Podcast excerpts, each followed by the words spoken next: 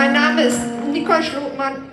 Ich bin 47 Jahre vom Beruf Busfahrerin und seit Juli 2021 arbeitsunfähig.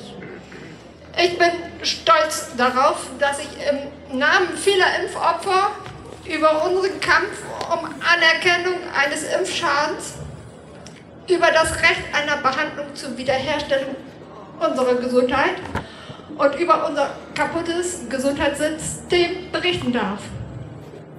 Das Wort Impfopfer und nicht Impfgeschädigte ist bewusst von mir gewählt, da wir doch alle, egal ob geimpft oder ungeimpft, Opfer unserer Regierung sind.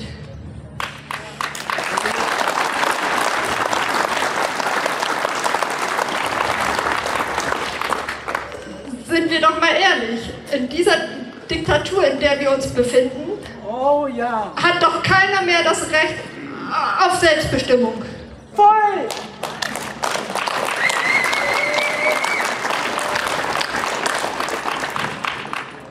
Bereits im März 20 habe ich mich vermutlich mit dem SARS-CoV-2-Virus infiziert.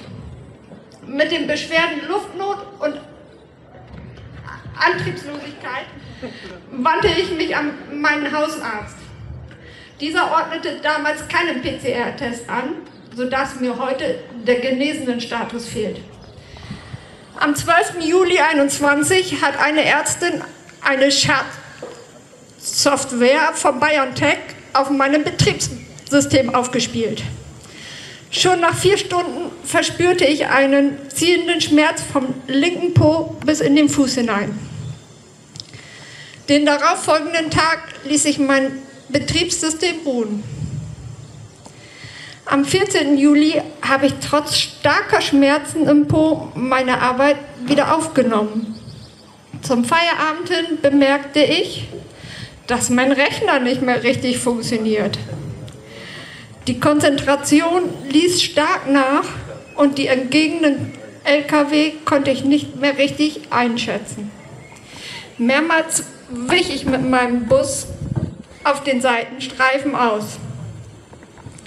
Es folgten weitere Symptome wie Antriebslosigkeit, Gedächtnisverlust, Wortfindungsstörungen, Doppelbilder, verschwommene Sicht, Kopf- und Gliederschmerzen, Hautreaktionen, Herzrasen, Blutdruckschwankungen, Kribbeln in den Händen und Füßen, trockener Husten, Würgereiz beim Zähneputzen, Schluckstörungen, Gangstörungen, gynäkologische Probleme, und zuletzt hat sich der Würgereiz umgewandelt in Stottern. Neben meinen Hausärzten begleiteten zahlreiche Fachärzte, darunter zwei Pneumologen, zwei Neurologen, zwei Augenärzte, ein Kardiologe, ein Dermatologe und eine Optikerin meinen Krankheitsverlauf. Mein Gesundheitszustand verschlechterte sich alle paar Wochen. Die Diagnosen lauteten Asthma, Hyperventilation, Bewegungs- und Vitaminmangel, psychische Erkrankungen, nicht so viel Aufregen und jetzt kommt das Beste, Demenz. Einer Neurologin fragte ich, was passiert da oben in meinem Rechner? Werde ich jemals wieder arbeiten können? Ihre Antwort war ernüchternd. Mit dieser Einstellung werden sie nie wieder arbeiten. Die Tatsache, dass ein Augenarzt meine Augen lasern wollte und mir mit meinen Doppelbildern eine Gleitsichtbrille anordnete, machte mich stutzig. Ich suchte unseren Optiker vor Ort auf. Dort hieß es, wir haben schon vier weitere Fälle mit Doppelbildern und alle hier in dieser kleinen Filiale. Dabei soll es doch nur 0,1% mal vorkommen. Ich dachte mir, die sind doch wohl alle hier in Habstedt. Schnell wurde mir klar, ich bin kein Einzelfall. Mit den Impfstoffen stimmt was nicht. Mit meinen zahlreichen Nebenwirkungen wandte ich mich schriftlich zweimal an das Bonner Universitätsklinikum. Ich schrieb an das Bundesministerium für Gesundheit und an die Ärztekammer. Lediglich die Ärztekammer hatte damals Stellung genommen. Sie wollten eine Schweigepflichtsentbindung, um rechtliche Konsequenzen gegen die Ärzte zu prüfen.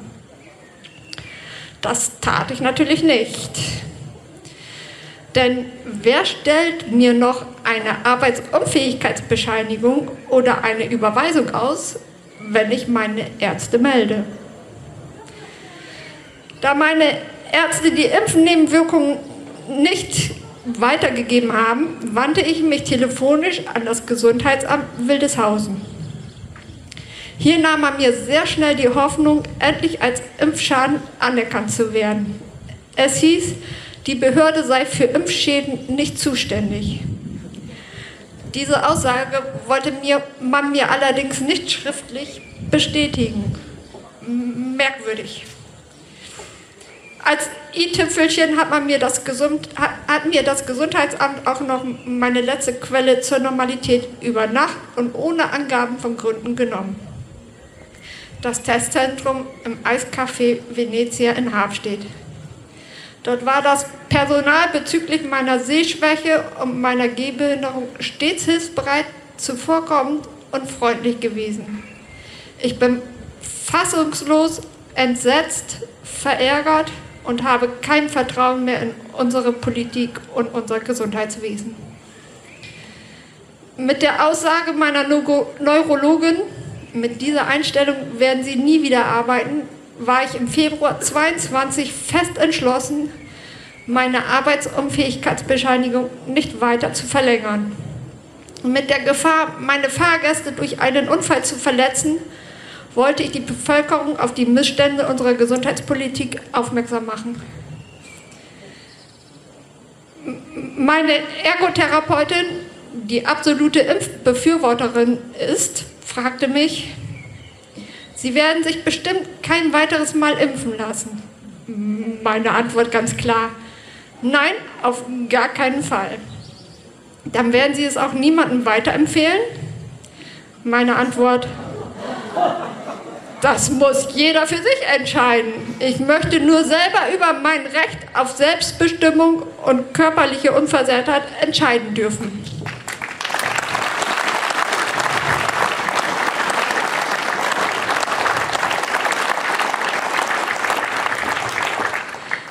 Da fiel von meiner Therapeutin Entschei der entscheidende Satz. So habe ich das noch nicht gesehen. Ich dachte mir, wenn du sie damit erreichen kannst, schaffst du das auch bei anderen. Du musst damit an die Öffentlichkeit. Ich schrieb an zahlreiche Medien. Die Kreiszeitung nahm sich meine an und berichtete über mich und meinen körperlichen Zustand nach der Impfung. So kam es, dass sich weitere Impfopfer bei mir meldeten. Mit der Tatsache, dass ich in meiner Arztpraxis kein Einzelfall war, wandte ich mich an meine Hausärztin. Diese gab die vielen Impfschäden zu und riet mir, Frau Schlotmann, bilden Sie eine Selbsthilfegruppe und werden Sie laut. Dies tat ich und es war das Beste, was ich jemals getan habe.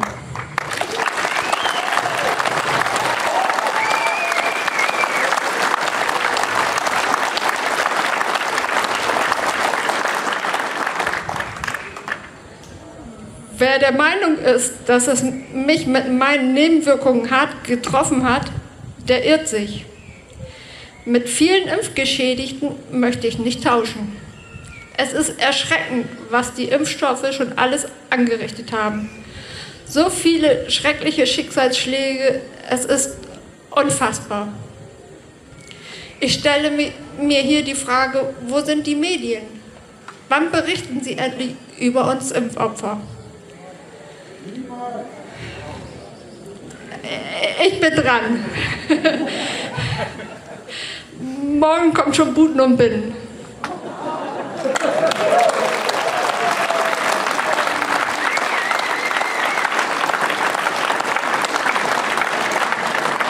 Ich weiß allerdings noch nicht, was dabei rauskommt. Nach über acht Monaten mit meinen Symptomen habe ich mich mit nur noch 10 bis 20 Prozent Sehkraft in die Notaufnahme der Medizinischen Hochschule Hannover, Abteilung Augenheilkunde, begeben. Bis zur fünften Untersuchung sollte ich noch in die neurologische Abteilung stationär aufgenommen werden. Dann kam ich in die Seeschule und es fiel das Wort Impfung. Im Schlussgespräch hieß es, herzlichen Glückwunsch, Frau Schlotmann, Sie haben 80% Sehkraft, Sie können wieder nach Hause. Ein Augenarzt und meine Optikerin waren mit den Untersuchungen bei 20% und ein anderer Augenarzt sogar nur bei 10% Die Abweichungen zur MHH sind meines Erachtens immens. Die zahlreichen Therapien und die Tatsache, dass man mich wie ein Ping-Pong-Ball von Arzt zu Arzt schickte und ich von diesen nicht ernst genommen wurde, machten mich mürbe. Ich stellte meine Hausärztin vor ein Ultimatum. Entweder besorgen Sie mir ein Medikament zum selbstbestimmten Sterben oder Sie besorgen mir einen Platz in einer Klinik. Alles unter Drohung mit meinem Anwalt. Also, unfassbar. So kam ich in die Notfallaufnahme im St. Elisabeth Krankenhaus Damme. Noch nie in meinem Leben habe ich so bitterlich geweint vor Freude. Nach zehn langen Monaten hat man mich und auch meine Ängste bezüglich unseres Gesundheitswesens endlich ernst genommen. Auch wenn sie nicht zur gewünschten Klärung meiner Symptome geführt haben, waren die zahlreichen, zum Teil schmerzhaften Untersuchungen und die acht Tage Aufenthalt in der Klinik ein großer Erfolg für mich.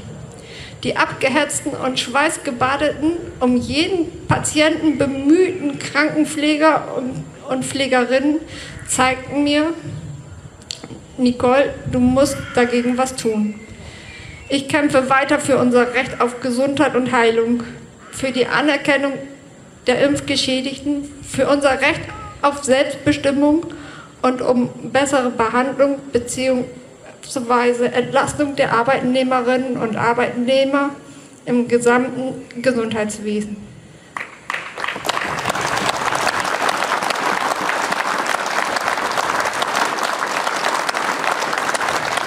Ihr alle hier die mir hier jetzt zuhören, ihr gebt mir die Kraft, um stark und laut zu bleiben. Vielen Dank für eure Ohren und allen noch einen schönen Abend.